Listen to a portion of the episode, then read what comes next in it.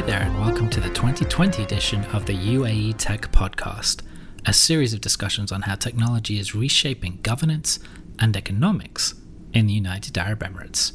From our offices in Media City, Dubai, I'm John Lillywhite with Al Business.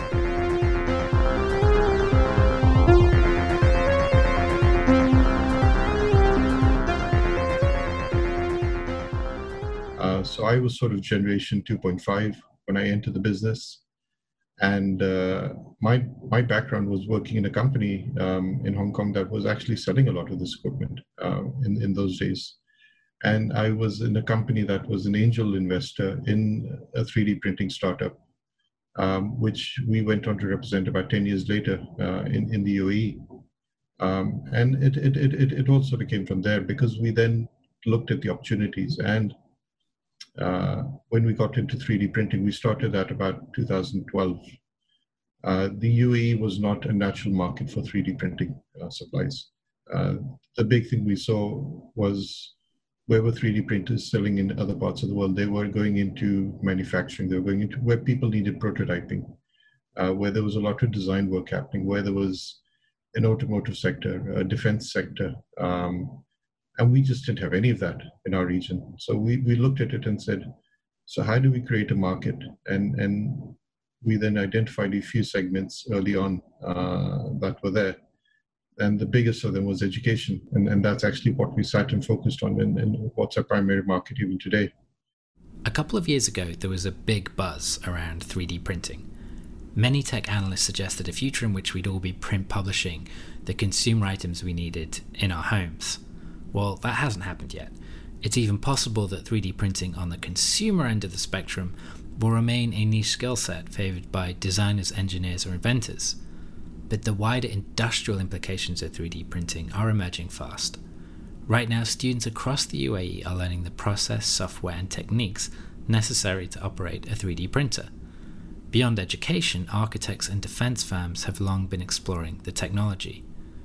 Over the past decade, one electronics store in particular has played a key role in importing 3D printing technology to the UAE. For veterans of Dubai, Jackie's electronics store in Nasser Square, Deira, is already a familiar landmark. It was established in 1988. We spoke with Chief Operating Officer Ashish Panjabi on how Jackie's Electronics has merged into Jackie's Business Solutions for a behind the scenes look into the small changes that are incrementally building UAE capacity in additive manufacturing.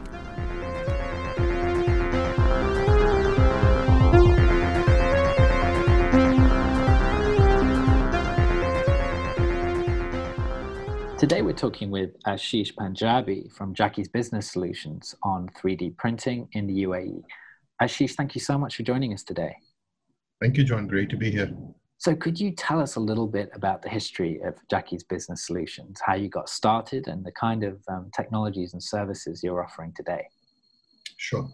So, Jackie's is, is, not a new company. We actually turned 50 in July of this year. Uh, we started in 1970 as a company based out of Hong Kong, uh, primarily as a mail order company. And we set up in Dubai in 1985 with our second mail order hub. Uh, and, and we've grown from there. Uh, we aren't in the mail order business anymore and we're probably best known in, in the UAE as an electronics retailer.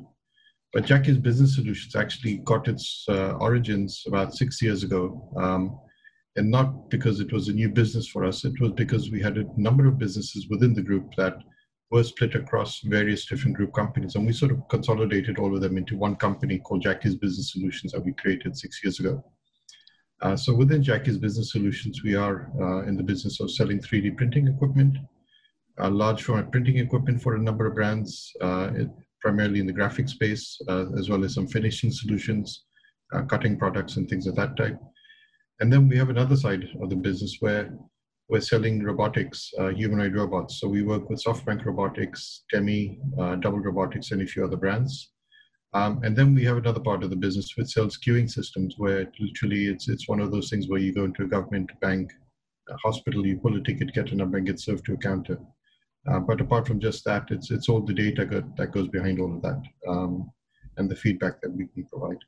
That's an interesting company trajectory. So, how did Jackie's go from kind of mail order in Hong Kong to a consumer outlet in the UAE to now working on these more sophisticated business solutions such as robotics and, and 3D printing and ticketing services?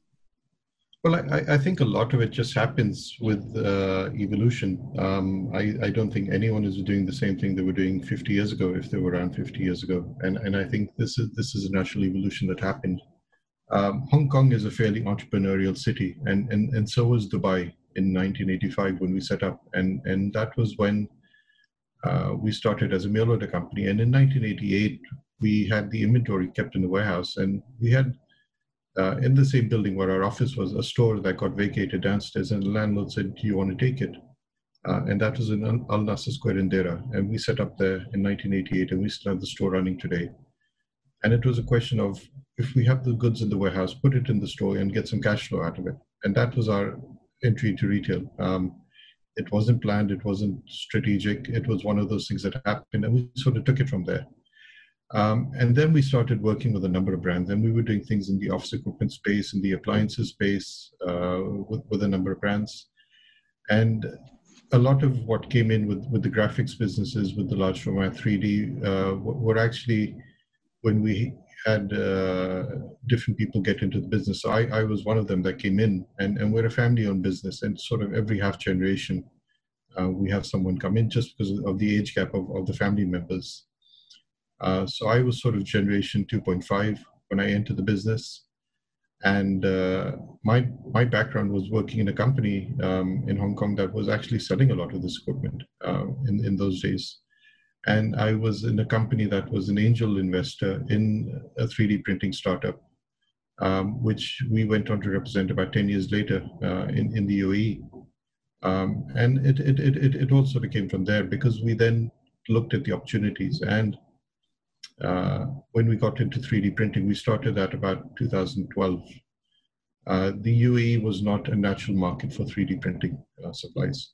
Uh, the big thing we saw was where were 3D printers selling in other parts of the world? They were going into manufacturing. They were going into where people needed prototyping, uh, where there was a lot of design work happening, where there was an automotive sector, a defense sector, um, and we just didn't have any of that in our region. So we, we looked at it and said, so how do we create a market?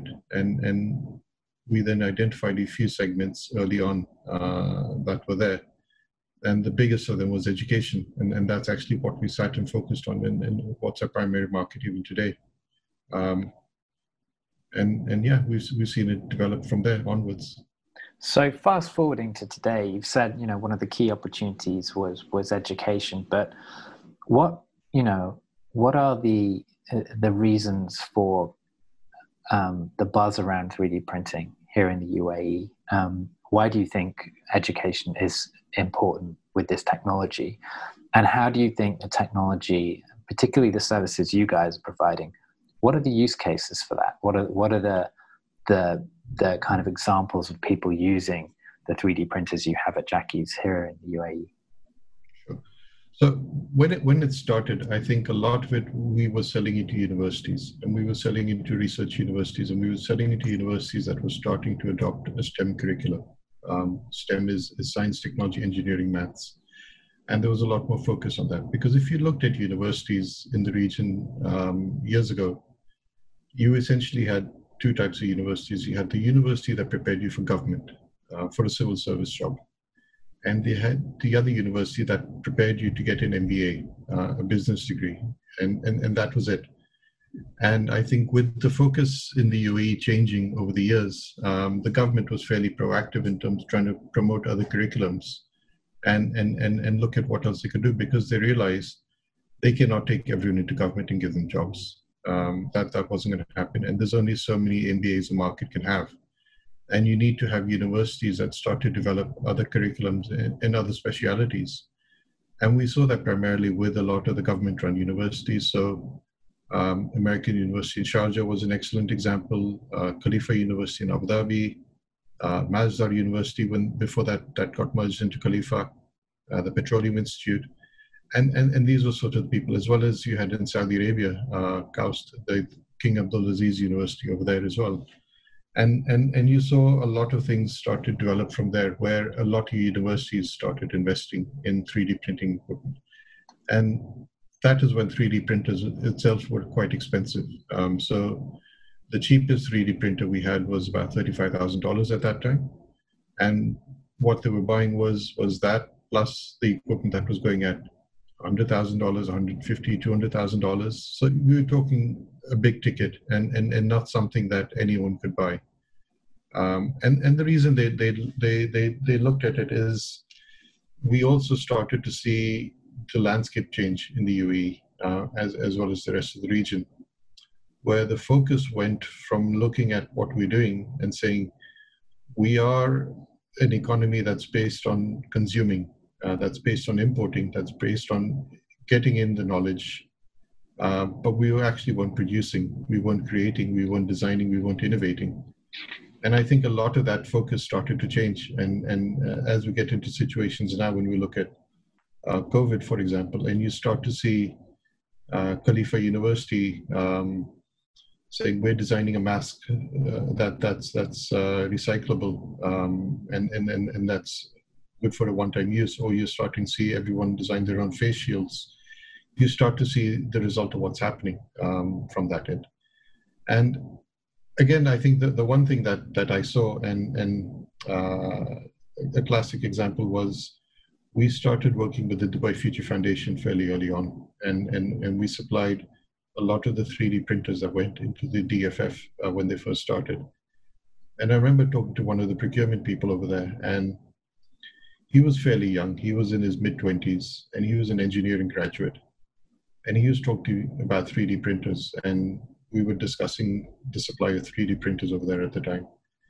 And then he sort of asked me at one stage, he goes, Listen, I've been asked to speak to you for 3D printers, but I actually don't know about the technology. And I'm an engineering graduate. I said, When did you graduate? He goes, Five years ago. So the whole concept of 3D printing didn't even exist when he was at university five years earlier. And you sort of saw where suddenly um, the whole way of doing something changed uh, with, with a piece of technology like this. And from then on, we've seen this technology move where it's gotten cheaper, it's gotten faster, we've seen more materials, and we've seen it move from universities into the K 12 education segment today, where in, in secondary schools as well as some primary schools, you start to see it being used. That's a, thank you for that summary, that's a great example of the education and the higher education system incubating technology change here in the country. And that's not something that we've probably spoken enough about um, on the podcast to date, because obviously, you know, in the States, universities have played a historic role in incubating. You were talking about COVID 19. So Dubai has also been trying ways to 3D print metro spare parts. And as you said, you know, importing them is extremely expensive, but if you can create them design and, and build them locally, um, it saves a lot of time and it saves a lot of cost. So, Ashish, in terms of the 3D printers you guys are using here in the UAE, I've got some names. I've got the MakerBot 3D printer.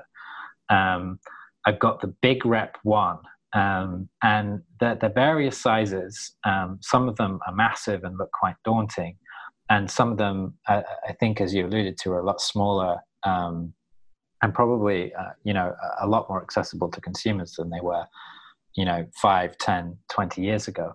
So what kind of 3d printing services um, is jackie's offering access to now? Is it is it really for for universities and governments and corporate customers or is there a consumer level to this now as well?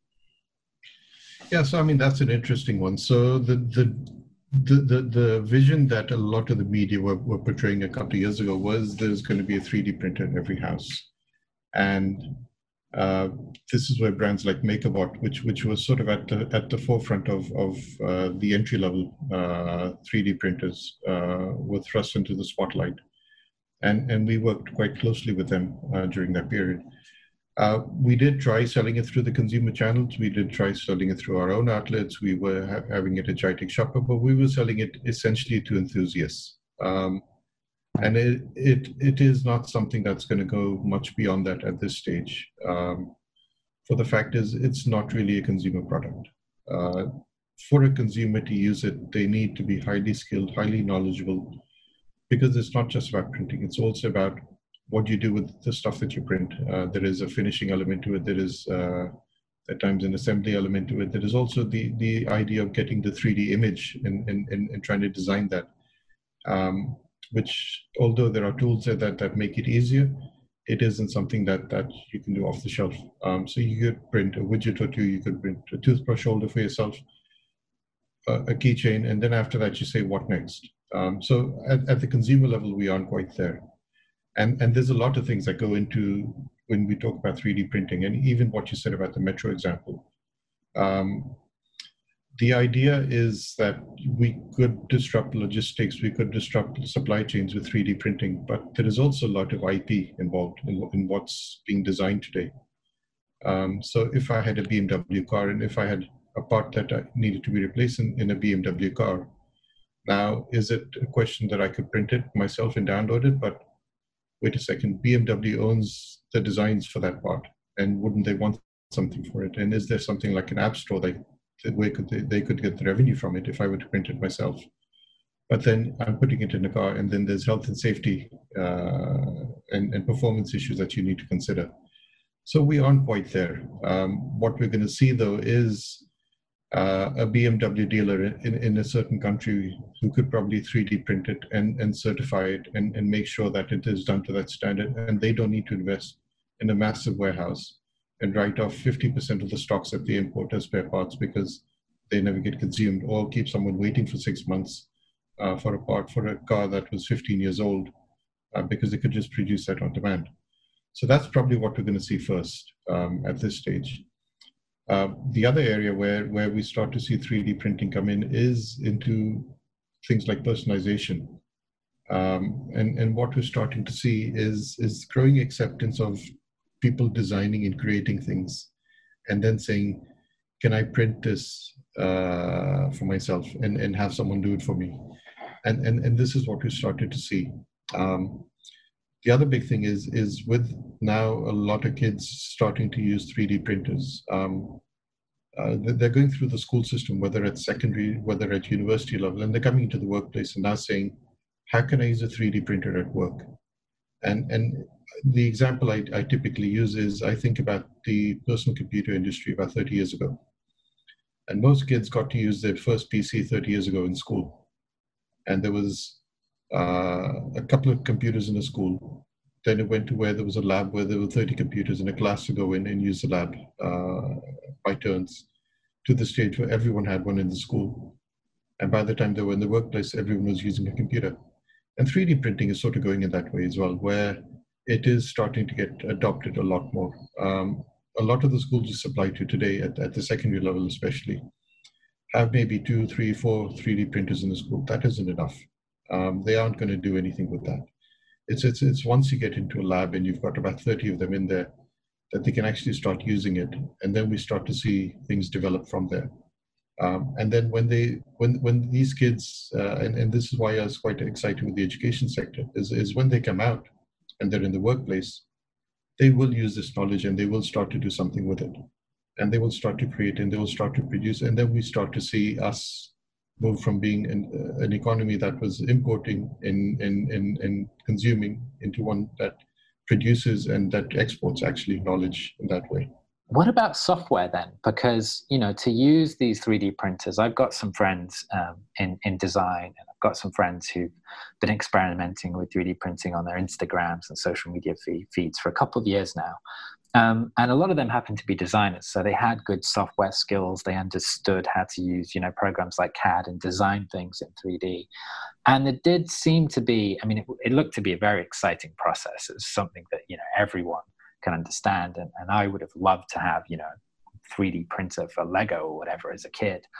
Um, but yeah, using the software element of it and, and really understanding how the technology can be incorporated into other things like architecture um, or, or, other kind of products. Actually, that's quite tough. Um, so, so what about entrepreneurs? I mean, what is being done in the UAE to kind of figure out those things? Is the what kind of institutions or organizations are there outside of the education system to kind of assist entrepreneurs with a having access to this technology right? Because if i'm if i'm an architect and i think i can you know create a ceiling or a floor using a 3D printer, then presumably I need access to, to much more advanced, large machines than I could ordinarily get access to.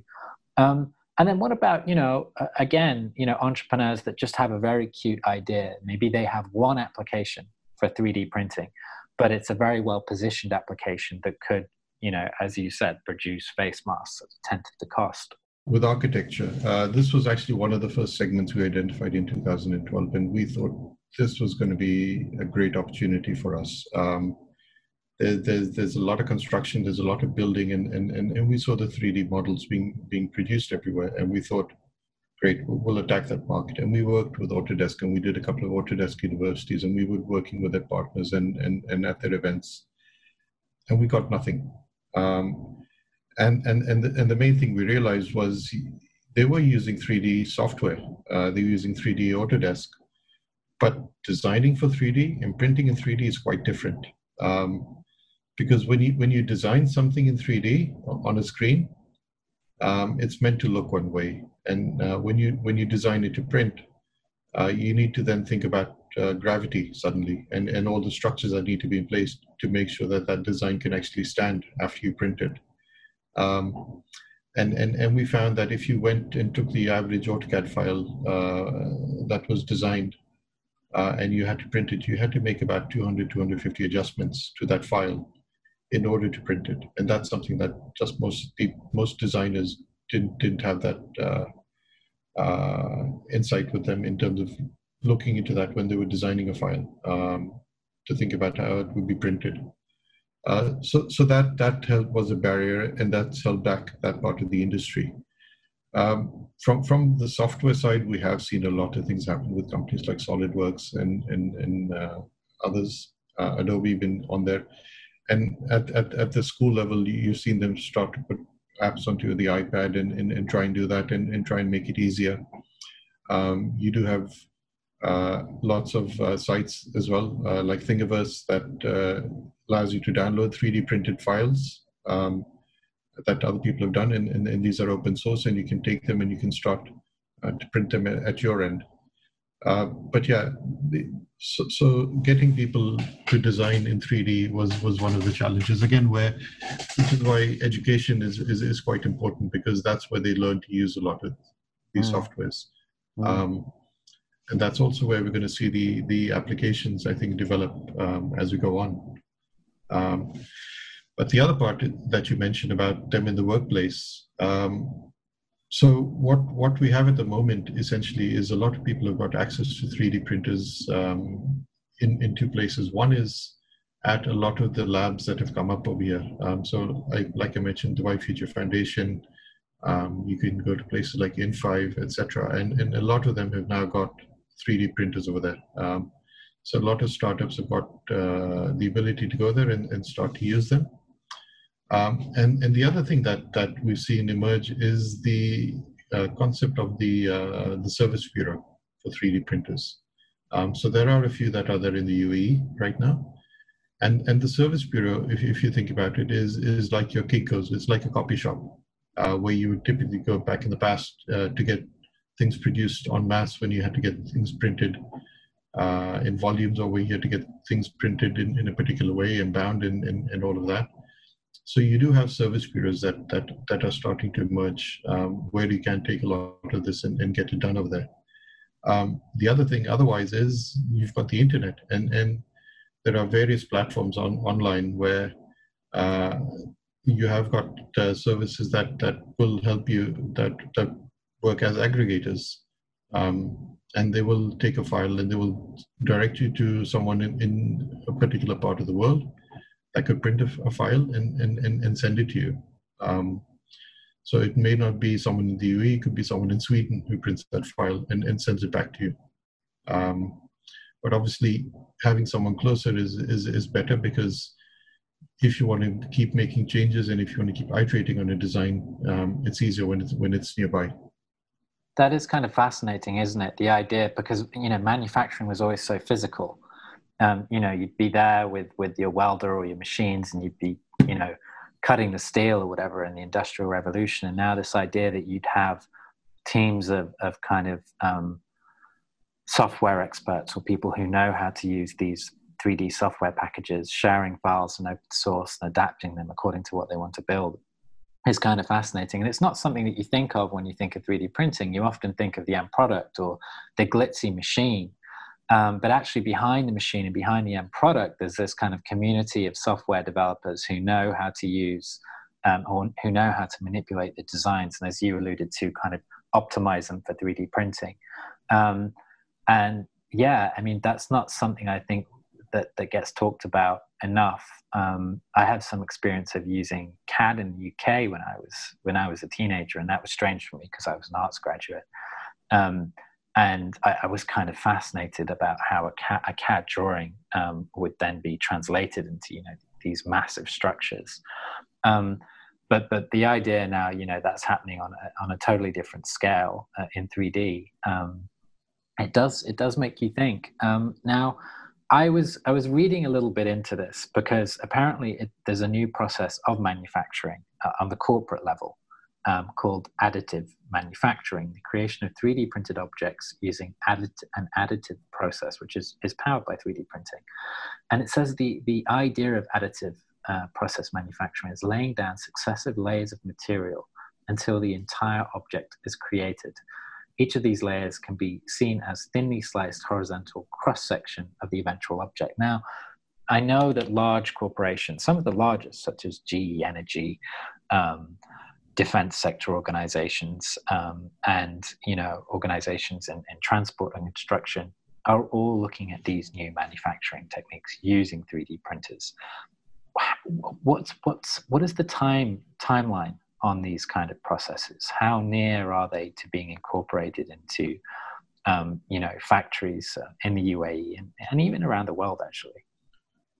So we, we already have that, and and and and 3D printing and additive manufacturing are, are, are one and the same thing uh, essentially. Um, uh, so, so you have additive manufacturing where you print layer by layer, and you've got subtractive manufacturing, which is what you would typically be using a CNC machine uh, for, or, or a router, or anything of that, where you would have a block and you would take away the layers uh, to get the finished product. And here you do it the other way, where you build the layers one by one. Um, and, and, and I think we're at a stage where the two of them are actually working together. You can't do everything with just additive manufacturing. Um, the, the thing to think about with additive manufacturing today and, and 3D printing in general is you've got various things you need to think of. You've got different types of materials. Um, you've got different types of uh, strengths of the materials. You have to adapt to different environments and temperatures. Um, they need to be, in some cases, water resistant. They need to be, in some cases, heat resistant. Um, in some cases, they need to be flexible. In some cases, they need to be rigid and and and trying to get the material science behind it in place um, is, is, is is still where most of the work is, uh, quite honestly, at this stage. Um, and and 3D printing isn't a fast technology. It's it's it's it's something that's slower. Um, it takes a lot more time to produce, and and I think this is this is where we're seeing it evolve and, and, and adapt now. Where we've seen 3D printers used in manufacturing at times is not maybe in in the finished product, but in designing the mold that that the product goes into um, in, in, in designing the mold uh, for that or where there is a customized product or there's a smaller there's, there's a smaller scale uh, production uh, that happens and, and and it doesn't make sense to go the analog way of doing it and if we talk about the UAE in particular what's what's exciting over here uh, when you when you compare it with Europe and the US and in other markets is those have been manufacturing economies that have worked a certain way. And you've had people who've had skill sets that have gone down from generation to generation, and they've been told this is the way you produce this, this particular widget. When we look at the Gulf and we look at the UAE, we're starting on a blank sheet of paper uh, because we've never had the legacy over here to hold us back.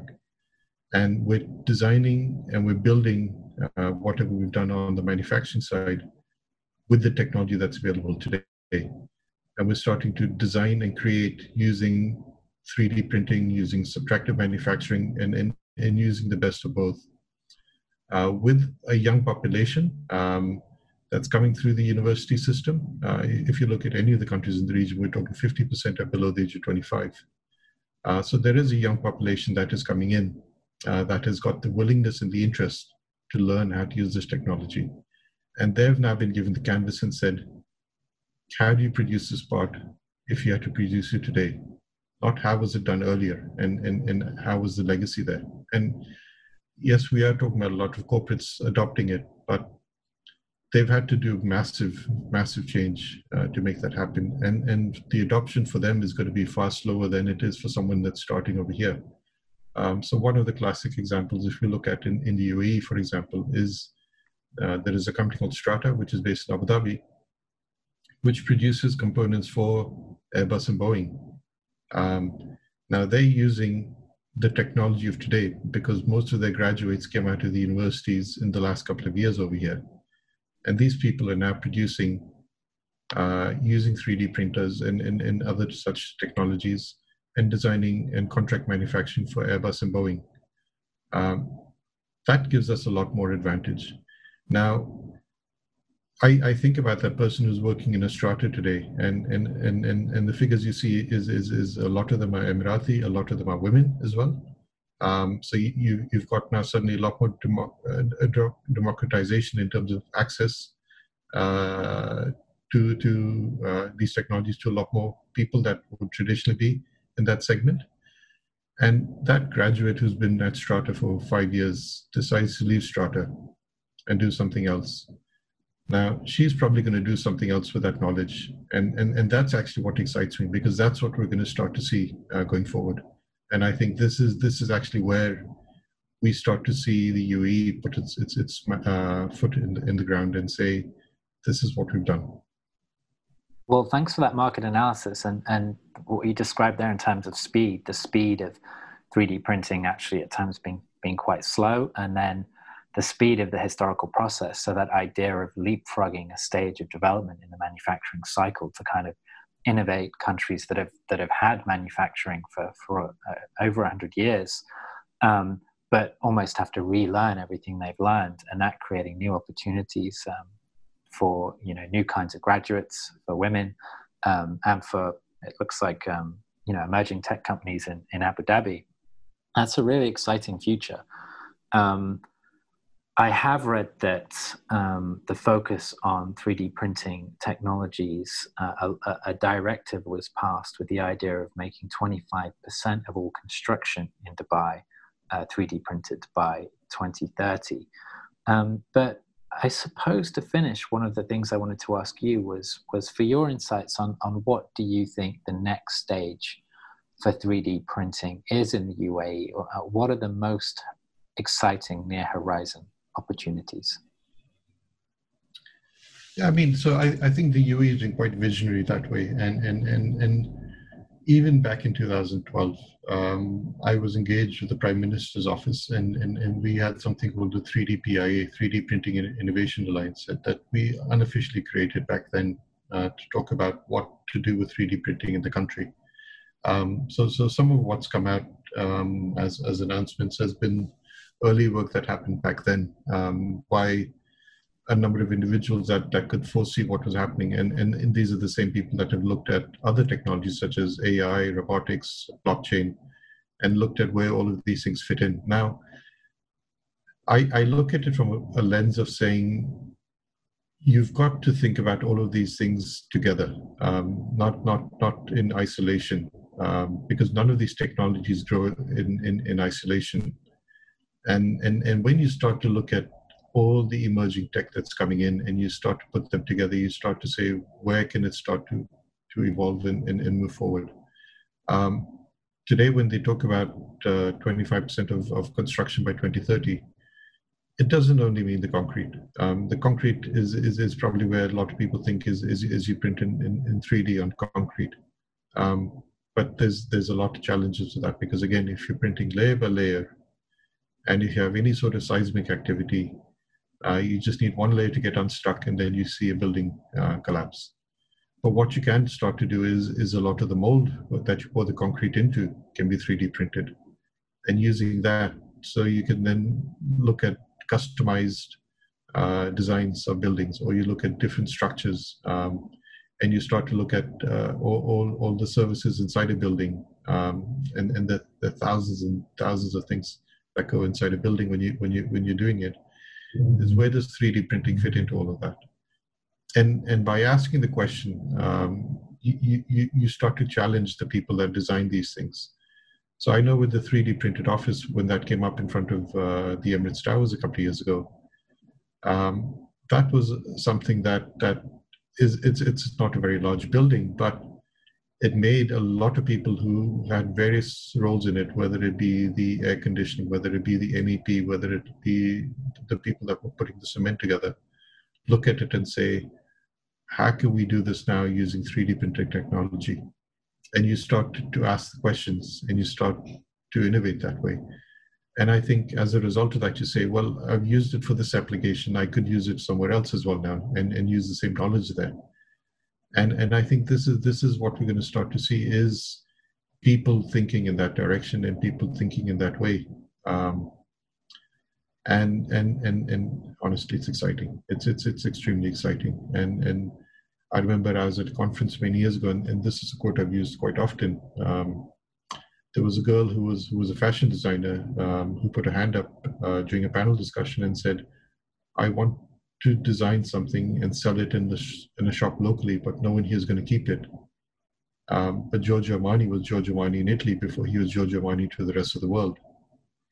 And the, the moderator of the panel turned around to, to, to the retailers at that time and said, who would like to keep this lady's uh, fashion in, in their stores? And, and one or two of them had to put their hands up because they were on the spot in front of an audience.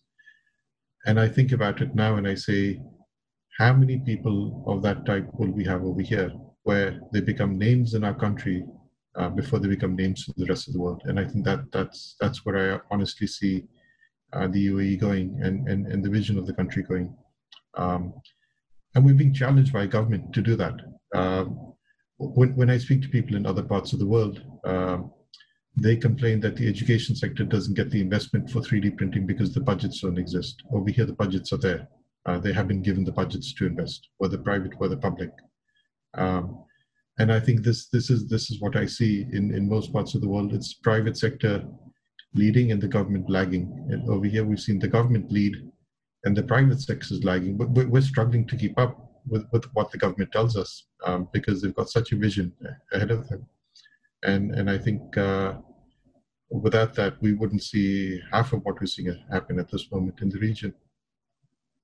Well, thanks for that analysis. Yeah, I mean, the in the last episode, that was kind of a key theme: the idea of the the center of innovation gravity, or the centrifugal forces of innovation, being pushed out from government um, to the same extent, if not to a larger extent, than from the private sector. Um, and for those listening, the Dubai Future Foundation office, I think it is, opposite DIFC, right? The, yeah, the 3D printed office. Yeah, is 3D printed. It's it's a yeah, very yeah. well known, iconic image. Um, we will try and get a, a picture of it uh, in in the article um, when when we published it. That wasn't done by Jackie's Business Solutions, although I, believe there was, there was some kind of um, role there in, in terms of consulting. So, so, what we did was was the there is there is a, the hand which is outside the office uh, with yeah, Sheikh Mohammed's victory great. Everyone takes that a, an Instagram shot there. Yeah. So we we we that that was designed by us. Uh, oh, we 3D scanned the hand and and we got that produced uh, for well, well, we, we will get a picture of the hand uh, in the episode when we published it then on on the website. Um, but yeah, and and just finally, I think that point you made about there are different technologies involved here. You know, how will these technologies come together? 3D printing, AI, um, uh, you know, uh, Internet of Things devices in roads and across the city is really one of the big questions for the future. And, and you know, everyone is working on these individual technologies, but how entrepreneurs um, build them into their fashion line or how they connect and merge some of these emerging new systems, I think, you know, as you said, that will be where the future is. Um, so, Ashish, thank you so much for joining us today um, for some really interesting insights into um, some of the opportunities, challenges, um, and perhaps future trends of 3D printing in the UAE. Thank you, John. Pleasure being here.